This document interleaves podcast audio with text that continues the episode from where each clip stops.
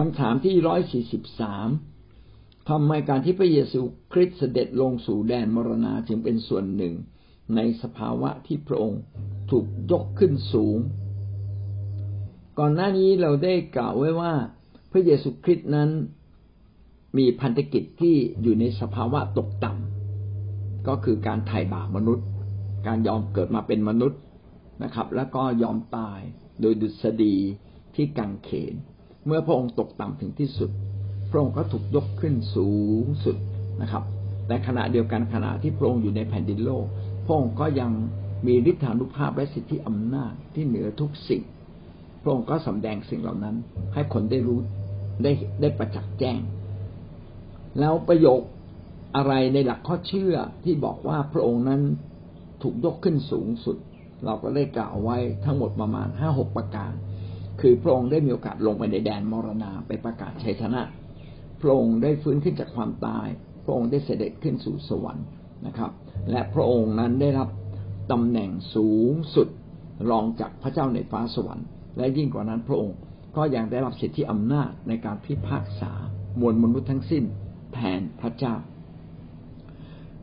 ในข้อร้อยสี่สิบสามจึงถามว่าการที่พระองค์ลงไปยังแดนมรณาเนี่ย จะเรียกว่าเป็นส่วนหนึ่งในการถูกยกขึ้นสูงสูงสุดได้อย่างไรนะครับ เรามาดูด้วยกัน ในข้อที่จริงก็คือพระเยซูคริสต์เมื่อฟื้นขึ้นจากความตายแล้ว พระองค์ได้ลงสู่แดนมรณาจริง ๆ พระองค์ไม่ได้ลงไปสู่แดนมรณาเพื่อจะถูกลงโทษ แต่พระองค์ไปประกาศความเป็นพระเจ้าของพระองค์ เหนือแดนมรณะนะครับ ว่าพระองค์นั้นทรงชนะความตายแล้ว และพระองค์ ไม่ได้อยู่ในแดนมรณะแต่มาประกาศความยิ่งใหญ่ของพระองค์ในแดนมรณะเรามาดูด้วยกันนะครับ ในนี้ได้เขียนไว้ดังนี้นะครับคำตอบพระคัมภีร์สอนว่าหลังจากที่พระเยซูคริสต์ทรงเป็นขึ้นมาจากความตายแล้ว พระองค์ได้เสด็จลงไปสู่แดนมรณา ไม่ใช่เพื่อรับการทนทุกข์แต่เพื่อประกาศชัยชนะเหนือศัตรูของพระองค์ ดินแดนมรณานั้นเป็นดินแดนที่พระเจ้าเก็บไว้เพื่อจะลงโทษคนบาปนะครับ แล้วก็ที่นั่นก็มีบางส่วนอยู่ที่นั่นแล้ว เช่นนะครับ เมื่อเราตาย เมื่อมนุษย์ทุกคนตายนะครับ คนที่เชื่อพระเจ้าก็จะอยู่ที่อ้อมอกอับราฮัม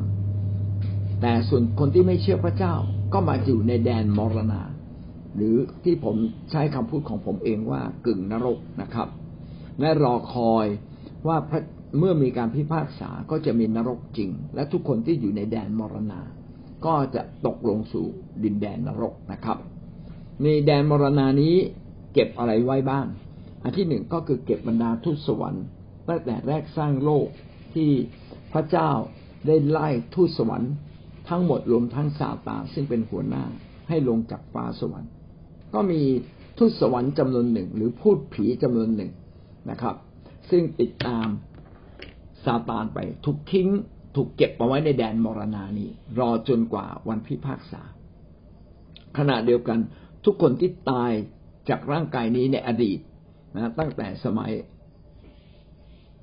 อาดัมเอวานะครับ สมัยอาดัมเอวา สมัยโนอาสมัยอับราฮัมนะครับ สมัยโมเสสสมัยดาวิดจนกระทั่งในยุคใดๆไม่ไม่เพียงเฉพาะคนยิวนะครับ ชนทุกชาติ ทั้งหมดทั้งสิ้น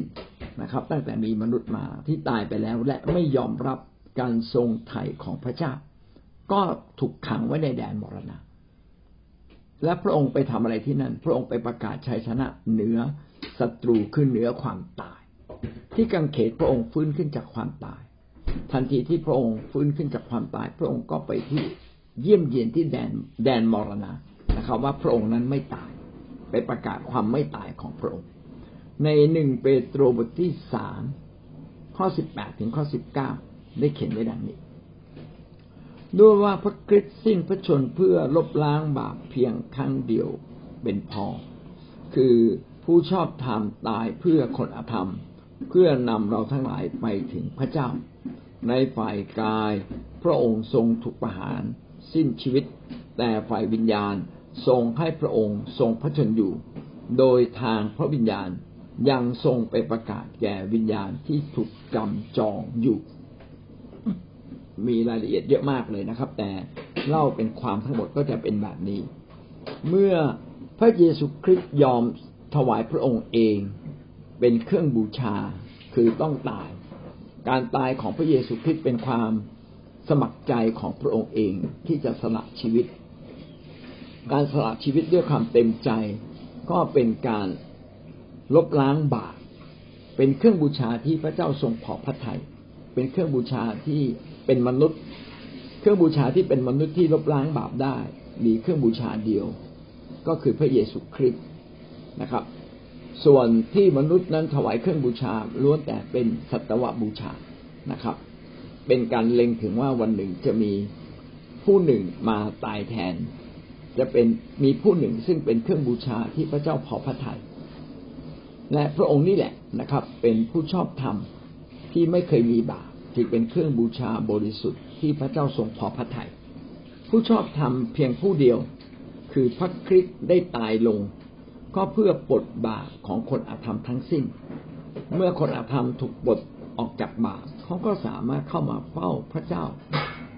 ได้ถึงได้ได้ถึงพระที่นั่งของพระองค์ คืออดีตนั้นเรามนุษย์มีคนบาปเราไม่สามารถเข้ามาเฝ้าพระเจ้าถึงพระที่นั่งของพระองค์ แต่เมื่อเราได้ถูกลบบาปเราไม่มีบาปแล้วในสายพระเนตรของพระเจ้า เพราะว่าความชอบธรรมของพระเยซูคริสต์ได้ปกคลุมชีวิตของเราถือว่าเราไม่มีบาปเราไม่ใช่ไม่มีบาปจริง ๆ แต่ทรงถือว่าเราไม่มีบาปเพราะว่าพระเยซูคริสต์ได้ทรงลบบาปของเราแล้ว ฝ่ายกายพระองค์ทรงถูกประหารให้สิ้นชีวิต ทางฝ่ายร่างกาย พระองค์ถูกฆ่าให้ตายอย่างอเนจอนาถที่กังเขน ซึ่งก็ไม่น่าจะมีมนุษย์คนไหนที่จะอดทนได้ ไม่ใช่อดทนในการตาย การตายนี่ไม่ยากนะครับ ถ้าไม่หายใจสมองไม่ทำงานเราก็ตาย แต่การตายอย่างที่ไม่ทำบาปทั้งทั้งที่ตนเองไม่ผิดแต่คนอื่นมาลงโทษ พระองค์นั้นไม่ทำบาปพระองค์รักษาความบริสุทธิ์จนกระทั่งวันตาย ทั้งทั้งที่พระองค์ไม่ทำบาปยอมให้ถูกลงโทษทั้งทั้งที่พระองค์ไม่เคยทำผิด นี่แหละ ได้สำแดงถึงความเป็นเครื่องบูชาที่สูงสุด พระองค์จึงมาทำหน้าที่แทนมนุษย์ ซึ่งเราทำไม่ได้ เราเป็นคนบาปเราเป็นคนอ่อนแอนะครับ เราไม่สามารถ ทำอย่างที่พระเยซูคริสต์ทำได้เลย แต่พระเยซูคริสต์นั้นทรงทำหน้าที่เหล่านี้แทนเรา ดังนั้นเมื่อพระองค์ทำแทนเราแล้ว เราจึงไม่ต้องมาตายเพราะความบาปผิดของเรา เพราะเราอยู่เบื้องหลังคนที่ทำแทนเรา เราอยู่ภายใต้พระเยซูคริสต์ผู้ทรงได้ไหวพระชนแทนเรา เราก็ได้รับผลจากการตายของพระองค์ในการไถ่บาปเรานะครับ เมื่อฝ่ายร่างกายพระองค์ตายไป พระองค์ก็ฟื้นขึ้น ฟื้นคืนพระชน แต่พระวิญญาณทรงให้พระองค์ทรงพระชนอยู่ ผู้ที่ทำให้พระองค์ฟื้นขึ้นมาก็คือพระบิดาและพระวิญญาณ พระคัมภีร์นี้เขียนชัดว่าพระวิญญาณวิญญาณจิตของพระเจ้า ได้ทรงปลุกวิญญาณจิตของพระเยซูคริสต์ให้ฟื้นขึ้นมา พระเยซูบอกว่าพระองค์มีสิทธิ์ที่จะสละ ชีวิตของพระองค์ และมีสิทธิ์ที่จะรับชีวิตของพระองค์กลับคืนมา ในบทบาทตรงนี้พี่น้องจะเห็นว่า พระวิญญาณบริสุทธิ์กับพระเยซูคริสต์นั้น เป็นอันหนึ่งอันเดียวกัน และก็สนับสนุนกันช่วยเหลือกัน เมื่อพระเยซูคริสต์นั้นถึงแก่ความมรณาที่กังเขนพระวิญญาณบริสุทธิ์ โดยพระเจ้าส่งพระวิญญาณบริสุทธิ์มา ก็ทรงโปรดปลุกพระเยซูคริสต์ให้ตื่นขึ้นมาอีกครั้งหนึ่ง พระองค์จึงฟื้นคืนพระชนขึ้นมา การฟื้นคืนพระชนของพระองค์นั้น ไม่ใช่เป็นการฟื้นคืนไฟวิญญาณเท่านั้น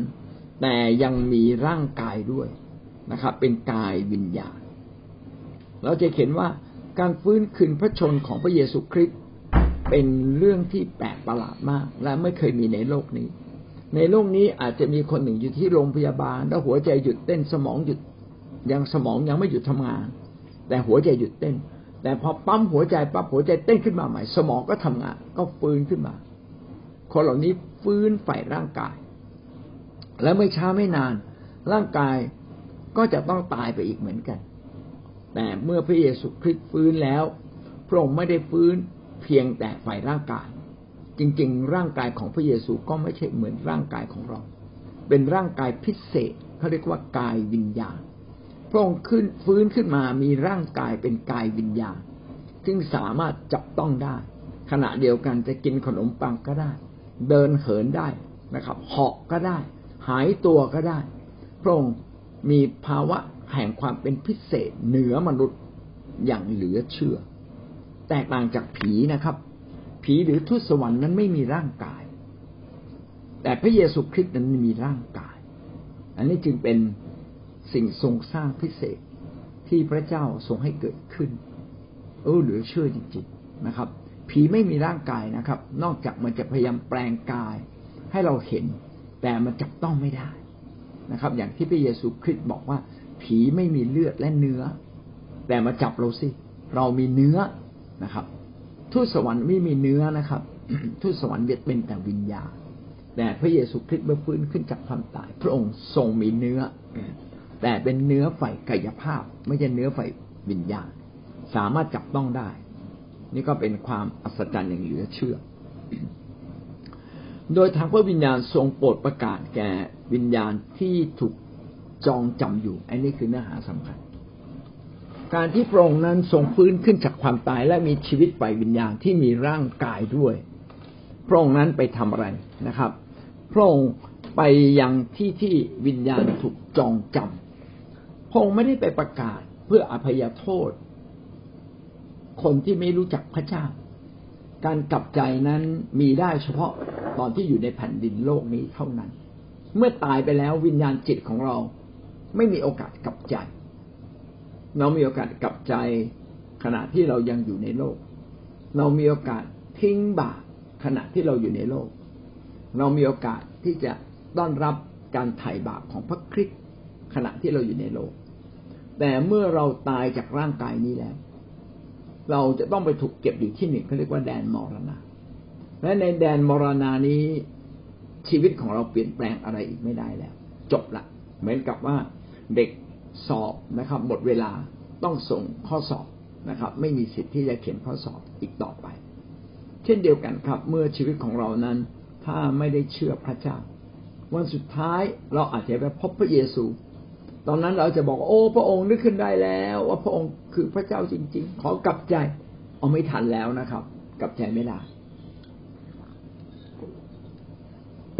รับโทษอย่างเดียว รับโทษอย่างเดียวกลับใจไม่ได้ เหมือน มนุษย์เราขึ้นศาลใช่ไหมครับ แล้วเราก็บอกผู้พิพากษาบอกโอ้ผมเสียใจจริง ๆ ผมจะกลับไปเริ่มต้นใหม่ ผู้พิพากษาบอกไม่ได้ คุณจะเริ่มต้นใหม่ก็เป็นสิ่งดีแน่แต่ไปรับโทษก่อน รับโทษเสร็จแล้วเขาไปเริ่มต้นชีวิตใหม่นะครับ แต่สำหรับสำหรับมนุษย์ที่ตายไปแล้วอยู่ในแดนมรณะพี่น้องไปรับโทษนะครับ ไม่จบสิ้นและไม่มีโอกาสได้เริ่มต้นชีวิตใหม่อีกเลย เพราะเป็นการพิพากษาที่เด็ดขาด เป็นการพิพากษาที่เสร็จสิ้น และไม่มีการให้โอกาสอีกเลย โอกาสที่จะเริ่มต้นชีวิตใหม่ มีเฉพาะตอนที่อยู่ในแผ่นดินโลกนี้เท่านั้น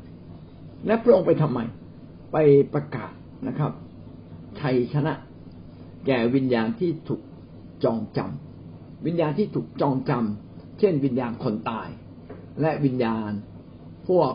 ผีมารซาตาน ซึ่งเป็นลูกสมุนของซาตาน และก็ถูกจับไว้ตั้งแต่แรกสร้างโลกนะครับทิ้งอยู่ตรงนั้น ไปประกาศว่าเราคือพระเจ้าและเรามีชัยชนะเรียบร้อยแล้ว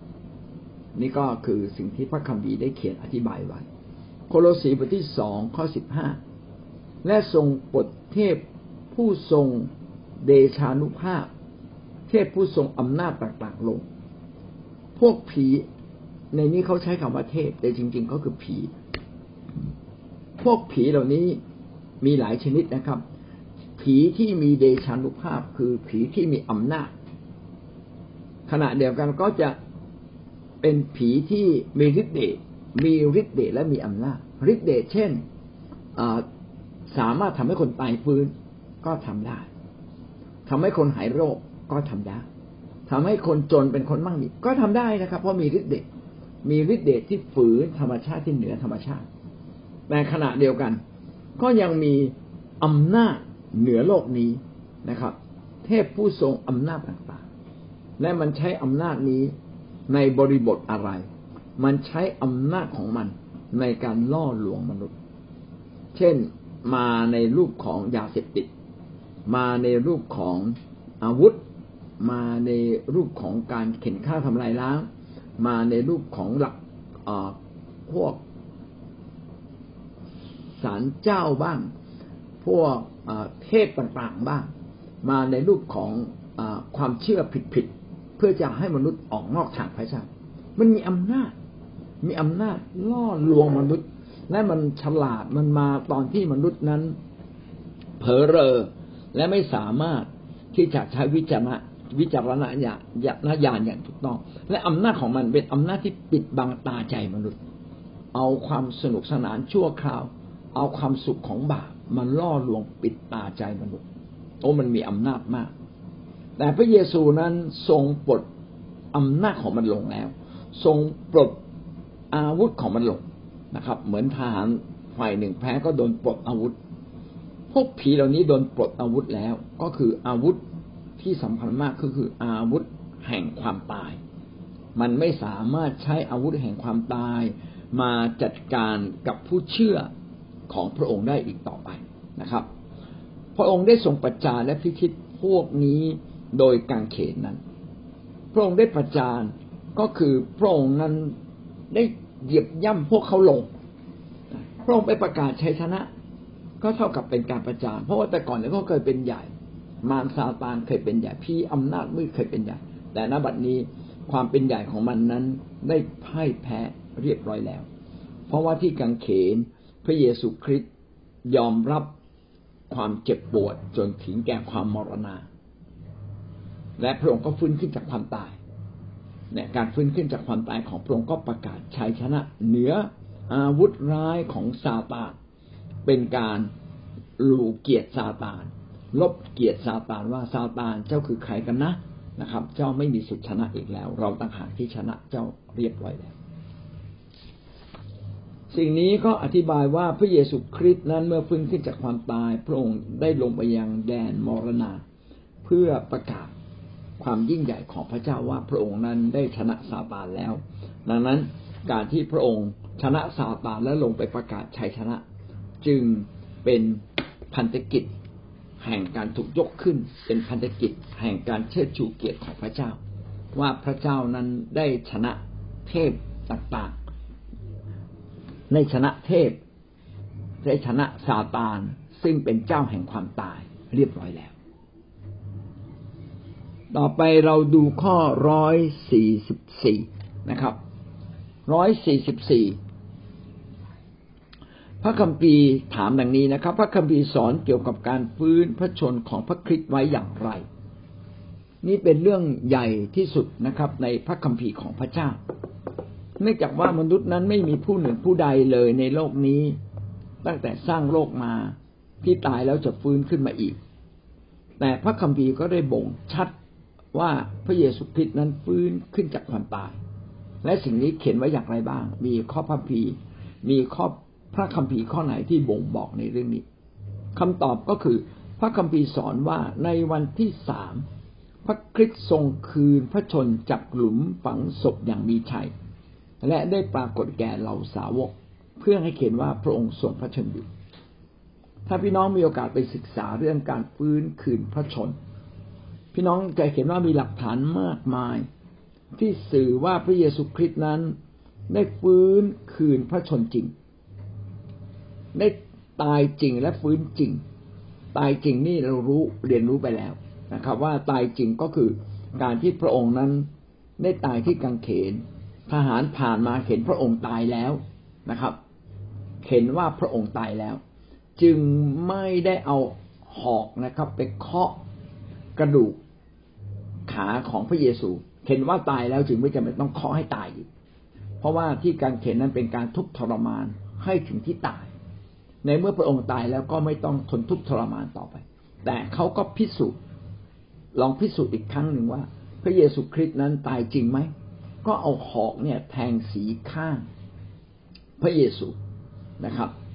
แทงสีข้างพระเยซู ปรากฏว่าพระคัมภีเขียนไว้นะครับ น้ำและเลือดไหลออกมา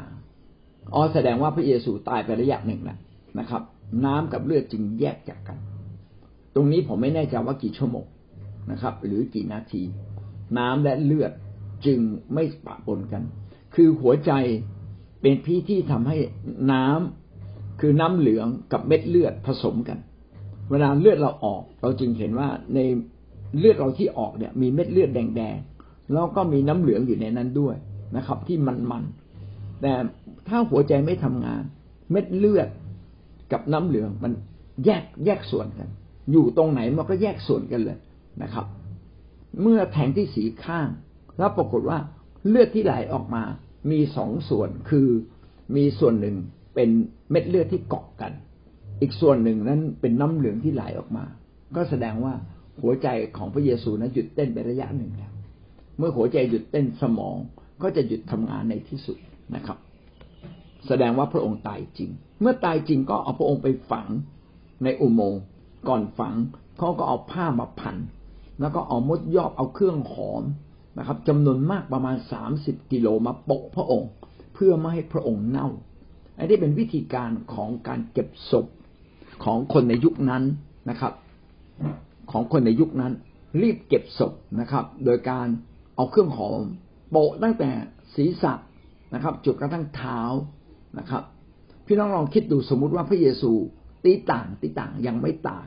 แล้วโดนโปะโปะด้วยเครื่องหอมแบบนี้มันจะหายใจออกไหมแล้วพระองค์เนี่ยบาดเจ็บมาทั้งวัน พระองค์ก็ต้องตายอยู่ดี ถูกไหมครับ แสดงว่าพระองค์เนี่ยตายจริงแน่ๆเลย แล้วก็พระองค์ก็ถูกพันพระศพแล้วก็เก็บไว้ในอุโมงค์แต่อัศจรรย์มาก ตอนที่สาวกไปเจอพระเยซูนะครับ หญิงสองคน พยายามจะเอาอดอกไม้ เครื่องบูชาไปถวายนะครับ ไปไปที่หลุมศพของพระเยซูนะครับ ไปที่อุโมงค์ฝังศพของพระเยซู ก็ปรากฏว่าไอ้อุโมงค์เปิด แล้วสุดท้ายสาวกก็วิ่งมาดู เปโตรก็วิ่งมาดู ยอนก็วิ่งมาดู เขาเห็นอะไรครับ เห็นผ้าพันศพทำไว้สองส่วนหนึ่งผ้าพันพระเศียรผ้าพันพระเศียรเนี่ย วางไว้เรียบร้อยอยู่ส่วนหนึ่ง แล้วก็ผ้าพันศพที่เหลือนั้น ยังอยู่รูปร่างเหมือนเดิมเลย เพียงแต่มันแฟบลง เออมันน่าคิดว่าใครล่ะเป็นคนที่พันสีเอาผ้าพันศีรษะของพระเยซูออกมาก่อนนะครับ แล้วร่างกายของพระเยซูหลอมออกมาจากผ้าที่พันทั้งตัวได้อย่างไร เวลาเขาพันเขาคงจะมัดมือ พันทั้งแขนทั้งขา แล้วพระองค์ออกมาได้อย่างไร เป็นฤทธานุภาพอย่างยิ่ง ในเมื่อที่เก็บศพไม่มีศพ ที่เก็บศพไม่มีศพก็แสดงว่า ไม่มีศพก็แสดงว่าพระองค์ฟื้นขึ้นมาและยิ่งกว่านั้นนะครับ หลักฐานที่พระองค์ฟื้นที่ชัดเจนมาก ๆ ก็คือว่าสาวกจำนวนมาก ได้พบกับพระเยซูเป็นๆเออ อันนี้เนี่ยสำคัญยิ่งกว่านั้นนะแล้วบอก เอ้าศพหายศพหายนี่แต่พบพระเยซูเดินไปเดินมา เออ อยู่กับสาวก ปรากฏให้เห็นที่ หนึ่งคนบ้างสองคนบ้างสิบเอ็ดคนบ้างห้าร้อยคนบ้าง โอ้โห ไอ้อันหลังสุดนี่แหละ เป็นหลักฐานชัดว่าพระเยซูคริสต์ฟื้นขึ้นจากความตายจริง ดังนั้นการที่พระเยซูคริสต์ฟื้นขึ้นจากความตายและมีความเป็นมนุษย์ในพระองค์ร้อยเปอร์เซ็นพูดคุยกับเราได้เหาะเหินเดินอากาศได้กินขนมปังได้นะครับ ดื่มน้ำองุ่นได้นะกินปลาย่างได้ ประกาศถึงความเป็นพระเจ้าของพระองค์ และยิ่งกว่านั้นหลังจากนั้นไม่นาน พระองค์ก็เสด็จไปสวรรค์อีกนะครับ ให้เห็นชัดๆต่อหน้าต่อตาเรามาดูด้วยกันนะครับ พระคัมภีร์ที่กล่าวถึงเรื่องนี้ ในกิจการบทที่สิบบทที่สี่สิบถึงข้อสี่สิบเอ็ดแต่ในวันที่สามพระเจ้าทรงให้พระองค์เป็นขึ้นจากความตาย และให้พระองค์ปรากฏแก่สายตาของผู้คน เนี่ย มันสำคัญตรงเนี้ย ให้พระองค์ปรากฏ แก่สายตาของผู้คน มันต้องมีหลักฐานใช่ไหมครับ เวลาจะพิสูจน์อะไร มันต้องมีหลักฐานและต้องมีประจักษ์พยาน มีคนเข็นเขาเรียกว่าประจักษ์พยาน ต้องมีคนเข็นด้วยตัวเอง เข็นด้วยตาของเขาขณะเดียวก็ก็มีหลักฐาน การที่เราบอกว่าไม่มีพระศพอยู่ในอุโมงค์นี่ก็เป็นหลักฐานอันหนึ่งมีภาพภาพพันศพอยู่ตรงนั้น อันนี้ก็เป็นหลักฐานอันหนึ่ง ว่าศพทำไมออกจากภาพพันศพนะครับ เออ อันนี้เป็นหลักฐาน แต่ก็ยังมีประจักษ์พยานก็คือปรากฏแก่สายตาของผู้คนมากมาย โดยเฉพาะอย่างยิ่งทุกคนที่เป็นสาวก ไม่ใช่ทุกคนได้เห็นพระองค์ แต่มีแต่พยานทั้งหลายที่พระเจ้าทรงเลือกไว้เท่านั้นที่ได้เห็น คือพวกข้าพเจ้าซึ่งได้กินดื่มกับพระองค์ หลังจากที่พระองค์ทรงเป็นขึ้นจากความตาย การที่พระองค์ฟื้นขึ้นจากความตายนั้น พระองค์สำแดงพระองค์เองให้กับสาวกเท่านั้น สาวกของพระองค์นั้น น่าจะมีมากพอสมควร แต่ไม่ใช่ทุกคนที่จะได้เห็น มีคนจำนวนหนึ่ง ส่วนสาวกสิบเอ็ดคนนะครับ ไม่คิดอยู่ด้เพราะว่าอยู่ด้ฆ่าตัวตายไปแล้ว สิบเอ็ดคนนี้ได้เห็นพระเยซู โทมัสเองก็ได้มาแตะตัวพระเยซูเลยนะครับ ไหนขอดูซินะครับ ว่าไอ้สีข้างเนี่ยที่เขาเอาหอกแทงมีรูจริงไหมที่แขนและขาที่มือและเท้า ที่ถูกตีตะปูขอเอานิ้วไปย้อนดูแผลดิว่ามีแผลจริงไหมโทมัสก็ตะลึงเลยว่า เป็นพระเยซูจริง ๆนะครับ ดังนั้น ประจักษ์พยานที่ยืนยันว่าพระเยซูคริสต์ฟื้นขึ้นจากความตาย ก็คือสาวกใกล้ที่ใกล้ชิดพระองค์ และก็ยังมีคนอีกห้าร้อยคนที่เห็นพระเยซูคริสต์ที่พระองค์ฟื้นขึ้นจากความตายหนึ่งโครินธ์บทที่สิบห้าข้อสี่ถึงข้อแปดทรงถูกฝังไว้และวันที่สามพระองค์ทรงให้พระองค์เป็นขึ้นจากตาย ในวันที่สาม พระเจ้าทรงให้พระเยซูคริสต์ฟื้นขึ้นจากความตาย โดยฤทธิเดชพระวิญญาณบริสุทธิ์ ตามที่พระคัมภีร์ระบุไว้ และทรงปรากฏแก่เปโตร ข้อความที่สำคัญมากคือตามที่พระคัมภีร์ได้ระบุไว้ การที่พระเยซูคริสต์ฟื้นขึ้นจากความตายนั้น มีการพยากรณ์และเขียนไว้ก่อนหน้านี้ ในพระคัมภีร์เดิมของพระเจ้า วันนั้นผมก็ขอบคุณพระเจ้ามากเลย ผมไว้เปิด ในหนังสือพระคัมภีร์ฉบับอธิบายอย่างสมบูรณ์นะครับ ที่ผมมีอยู่ ในนั้นก็มีคำเขียนไว้เลยว่า มีคำพยากรณ์ในพระคัมภีร์เดิมถ้าที่ผมนับได้นะ มีร้อยยี่สิบห้าคำพยากรณ์ที่กล่าวถึงการที่พระเยซูคริสต์จะมาบังเกิดในโลกมนุษย์ และปรากฏเป็นจริงในชีวิตของพระองค์ แต่ถ้าเราพูดถึงประเด็นต่างๆนะครับ จากร้อยยี่สิบห้าข้อเนี่ย ทั้งหมดมีคนนับไว้แล้วสามสิบประเด็นมีสามเออสามร้อยประเด็นด้วยกัน ที่มีการกล่าวว่าพระเยซูคริสต์จะฟื้นขึ้นจากความตายนะครับ พระเยซูคริสต์จะลงมาเกิดเป็นมนุษย์และจะฟื้นขึ้นจากความตาย มีถึงสามร้อยประเด็น ดังนั้นการที่พระองค์ฟื้นขึ้นจากความตายนั้น ไม่ใช่เป็นการบังเอิญนะครับ ขอโทษครับ ไม่ใช่สามร้อยประเด็นในการฟื้นขึ้นจากความตายนะครับสามร้อยประเด็นที่สื่อว่าพระเยซูคริสต์ทรงเป็นพระเจ้า และจะลงมาเกิดเป็นมนุษย์ มีชื่อใดบ้าง ชื่ออะไรบ้างเกิดที่เมืองไหน และพระองค์จะเป็นยังไงทั้งหมดทั้งสิ้นสามร้อยประเด็น และการที่พระองค์จะฟื้นขึ้นจากความตายก็มีการระบุไว้เรียบร้อยแล้ว เมื่อพระองค์นั้นทรงฟื้นขึ้นจากความตาย พระองค์ก็ปรากฏ กายแก่เปโตรนะครับ จากนั้นก็ปรากฏกับอัครทูตทั้งสิบสองคน คือหลังจากนั้นก็มีอัครทูตอีกคนหนึ่งเกิดขึ้นใช่ไหมครับ และคนนั้นก็ได้เห็นการฟื้นขึ้นจากความตายของพระเยซูคริสต์จึงบอกว่าอัครทูตทั้งสิบสองคน ต่อมาพระองค์ทรงปรากฏกว่าพี่น้องแก่พวกพี่น้องกว่าห้าร้อยคนในคราวเดียว ซึ่งส่วนใหญ่ยังมีชีวิตอยู่ ขณะที่ท่านอาจารย์เปาโลเขียนพระธรรมหนึ่งโคริน หลายคนที่เคยพบพระเยซูตัวเป็นๆก็ยังมีชีวิตอยู่ เคยปรากฏให้เห็นทีมีการชุมนุมกันประมาณห้าร้อยคนและพระเยซูคริสต์ก็มาปรากฏต่อหน้าพวกเขา และห้าร้อยห้าร้อยคนนี้บางคนก็ได้ล่วงลับไปแล้ว จากนั้นพระองค์ก็ทรงปรากฏแก่ยากอบยาขอบและแก่อัครทูตทั้งปวง และท้ายที่สุดก็ทรงปรากฏแก่ข้าพเจ้าด้วย ผู้เป็นเช่นทารกที่คลอดผิดปกติ พระเยซูคริสต์ทรงพระชนอยู่ แม้ว่าพระองค์เสด็จไปสวรรค์แล้ว พระองค์ก็ยังมาปรากฏกับเปาโลตอนนั้นเปาโลไม่เชื่อ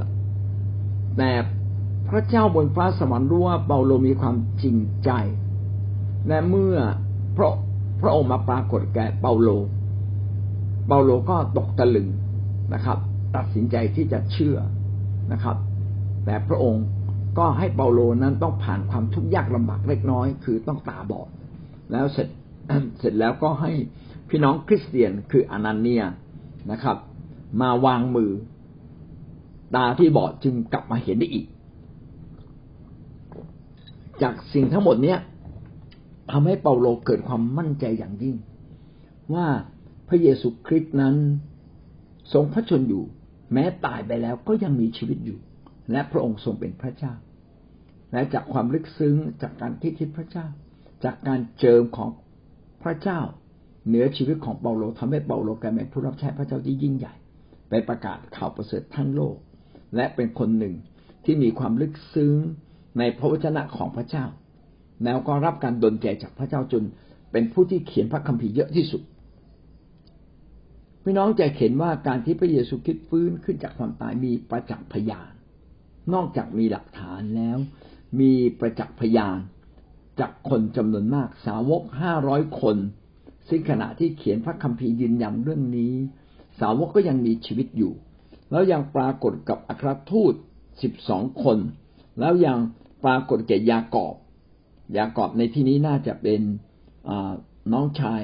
ของพระเยซูนะครับ แล้วก็รวมทั้งเปาโลด้วย มีประจักษ์พยานบุคคลที่ชัดเจน กิจการบทที่หนึ่งข้อสามภายหลังที่พระองค์ได้ทรงทนทุกข์ก็ได้ทรงสำแดงพระองค์แก่คนเหล่านั้น และให้ข้อพิสูจน์หลายประการที่ยืนยันว่า พระองค์ทรงพระชนอยู่ พระองค์ทรงปรากฏแก่พวกเขาใน ช่วงสี่สิบวันและตัดเกี่ยวกับอาณาจักรของพระเจ้า ขณะที่พระเยซูคริสต์อยู่กับสาวกตั้งแต่วันที่ฟื้นขึ้นจากความตายนะครับ จนวันที่พระองค์เสด็จไปสวรรค์นั้นเป็นสี่สิบวันพอดีเลย ในสี่สิบวันพระองค์ไม่ได้มาอยู่ในโลกแบบฉุยฉายเดินไปเดินมา แต่พระองค์อยู่กับสาวก มาดำเนินชีวิตอยู่ใกล้ชิดกับสาวก พี่น้องลองคิดดูว่าสาวกจะตื่นเต้นขนาดไหน ว่าผู้หนึ่งซึ่งตายไปแล้ว ตายที่กังเขนนะครับ อย่างอเนตอนาถอย่างอับหน้าอับอายที่สุดกับฟื้นขึ้นมา และมีพระสนิของพระเจ้าอยู่ในพระองค์ ผมเชื่อว่าตอนที่พระเยซูคริสต์ฟื้น คงจะเต็มด้วยพระสิริความสง่างาม ความยิ่งใหญ่นะครับ อย่างมาก พระองค์นั้นอยู่กับสาวกแล้วยัง อยู่กับสาวกไม่ได้อยู่เฉยๆนะครับไม่ใช่เพียงแค่มากินและดื่มและเที่ยวไม่ใช่เลย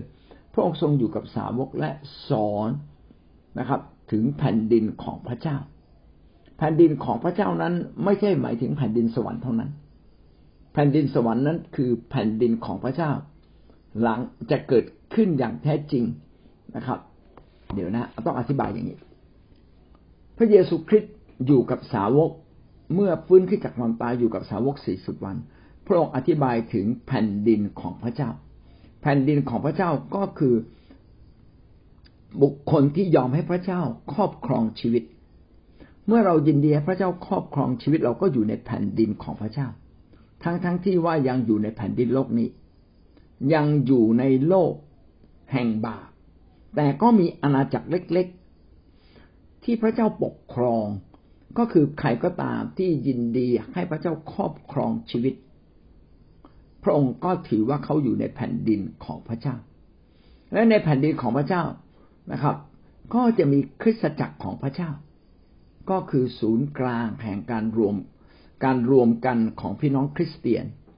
โดยมีบุคคลขึ้นมาปกครอง อันนี้คือคริสตจักรของพระเจ้า คริสตจักรของพระเจ้าจึงเป็นแหล่งชุมชน เป็นแหล่งชุมชนคนของพระเจ้าโดยเฉพาะ และมีการปกครองของพระคริสต์ผ่านผู้นำคริสคริสเตียนทุกคนเมื่อเชื่อพระเจ้าแล้ว เราจึงต้องผูกพันตัวกับคิดจักใดคิดจักหนึ่ง โดยเฉพาะคิดจักอย่างคิดจักที่ดำเนินชีวิตกับหลักการของพระเจ้าอย่างท่องแท้ที่สุด ด้วยความจริงใจที่สุด และรับใช้พระเจ้าอย่างมากที่สุด คิดจักของพระเจ้าไม่ใช่ที่ที่คนมาร้องรำทำเพลงนะครับ มาอ่านพระคัมภีร์ แต่มาดำเนินชีวิตสอดคล้องกับหลักการของพระเจ้า นี่คือคริสตจักรของพระเจ้า ดังนั้นอาณาจักรของพระเจ้าในแผ่นดินโลกก็คือคริสตจักรนะครับ ขณะเดียวกันเมื่อเราทั้งหลายตายจากร่างกายนี้ เราก็ไปอยู่ในดินแดนสวรรค์ของพระเจ้า ซึ่งเป็นอาณาจักรของพระเจ้าเหมือนกัน และอาณาจักรพระเจ้าที่ยิ่งใหญ่ที่สุด ก็คืออาณาจักรสวรรค์ที่จะเกิดขึ้นอีกครั้งหนึ่ง คืออาณาจักรสวรรค์ของพระเจ้าคงจะมีหลายแบบนะครับณบัดนี้พระเจ้ากับพวกทูตสวรรค์ก็สถิตอยู่ที่แผ่นดินสวรรค์เบื้องบนนะครับ แต่แผ่นดินสวรรค์ที่มนุษย์จะไปอยู่ด้วยต้องเป็นแผ่นดินสวรรค์ใหม่ ที่มนุษย์สามารถมาอยู่กับพระเจ้าได้ พระเจ้าจึงบอกว่าสวรรค์เก่าพระเจ้าจะล้มนะครับ ทุกอย่างพระเจ้าจะล้มหมดโลก พระเจ้าก็จะล้มลงเหมือนเสือที่ม้วนเก็บไป แล้วก็จะมีสิ่งใหม่ปรากฏขึ้น ก็คือแผ่นดินของพระเจ้าซึ่งจะเกิดขึ้นมาใหม่นะครับ ดังนั้นคำว่าอาณาจักรของพระเจ้าจึงมีหลายระดับนะครับ อาณาจักรของพระเจ้าที่อยู่ในแผ่นดินโลกนี้นะครับ ก็คืออาณาจักรที่พระเจ้าทรงปกครองมนุษย์ และมนุษย์ผู้ใดยอมให้พระเจ้าปกครองก็ได้ชื่อว่าอยู่ในอาณาจักรของพระเจ้า แม้จะไม่ใช่เป็นการปกครองแบบรูปแบบการปกครองของโลกนี้ แม้ว่าเราจะอยู่ภายใต้สิทธิอำนาจของประเทศต่างๆนะครับ แต่ก็ยังมีอาณาจักรของพระเจ้าที่ยิ่งใหญ่กว่าอาณาจักรของโลกนี้เสียอีก ก็คือพวกเราทั้งหลายที่เชื่อพระเยซูนั่นแหละเขาเรียกว่าอาณาจักรของพระเจ้า ที่ใดมีการอธิษฐาน ที่นั่นเรียกว่าอาณาจักรของพระเจ้า ที่ใดมีการยกย่องนามของพระเจ้าขึ้น ที่นั่นแหละคืออาณาจักรของพระเจ้า มีผู้ใดที่ยอมจำนนต่อพระเจ้า นั่นแหละอาณาจักรของพระเจ้า ผู้เชื่อทุกคนจึงเข้ามาสู่อาณาจักรของพระเจ้า โดยทันทีทันใด และพี่น้องก็จะเห็นความยิ่งใหญ่ของพระเจ้า ตราบเท่าที่เราอยู่ในอาณาจักรของพระเจ้า ทีนี้อาณาจักรของพระเจ้าจึงไม่ใช่วัดที่พื้นที่ แต่เป็นการวัดที่ใจยอมจำนนหรือไม่ ถ้าใจเรายอมจำนนยอมให้พระเจ้าเป็นใหญ่ พี่น้องก็อยู่ในอาณาจักรของพระเจ้าแล้ว แต่ถ้าพี่น้องไม่ยอมจำนนต่อพระเจ้าจริง ๆ ท่านก็หลุดออกจากอาณาจักรพระเจ้าไป แต่ท่านยังมีสิทธิ์กลับมาได้เสมอ ถ้าท่านกลับใจยอมรับสิทธิอำนาจของผู้นำในคิดจักร ยอมรับพระพระเยซูว่าเป็นพระเจ้า ท่านก็เข้ามาอยู่ในอาณาจักรของพระเจ้าทันทีนะครับ พระเยซูคริสต์นั้นอยู่กับสาวกถึงสี่สิบวันสี่สิบคืน ต่างกรรมต่างวาระอาจจะไม่ได้อยู่ตลอดเวลานะครับ พระองค์ก็ทรงตรัสหรือสอนเกี่ยวกับอาณาจักรของพระเจ้า ดังนั้น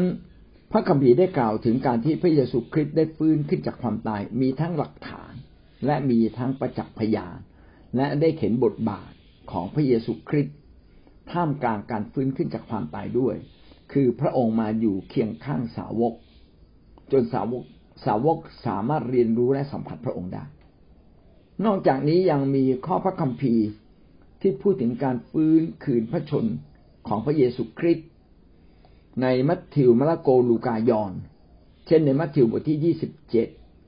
ข้อหกสิบสองถึงมัทธิวบทที่ยี่สิบแปดข้อยี่สิบ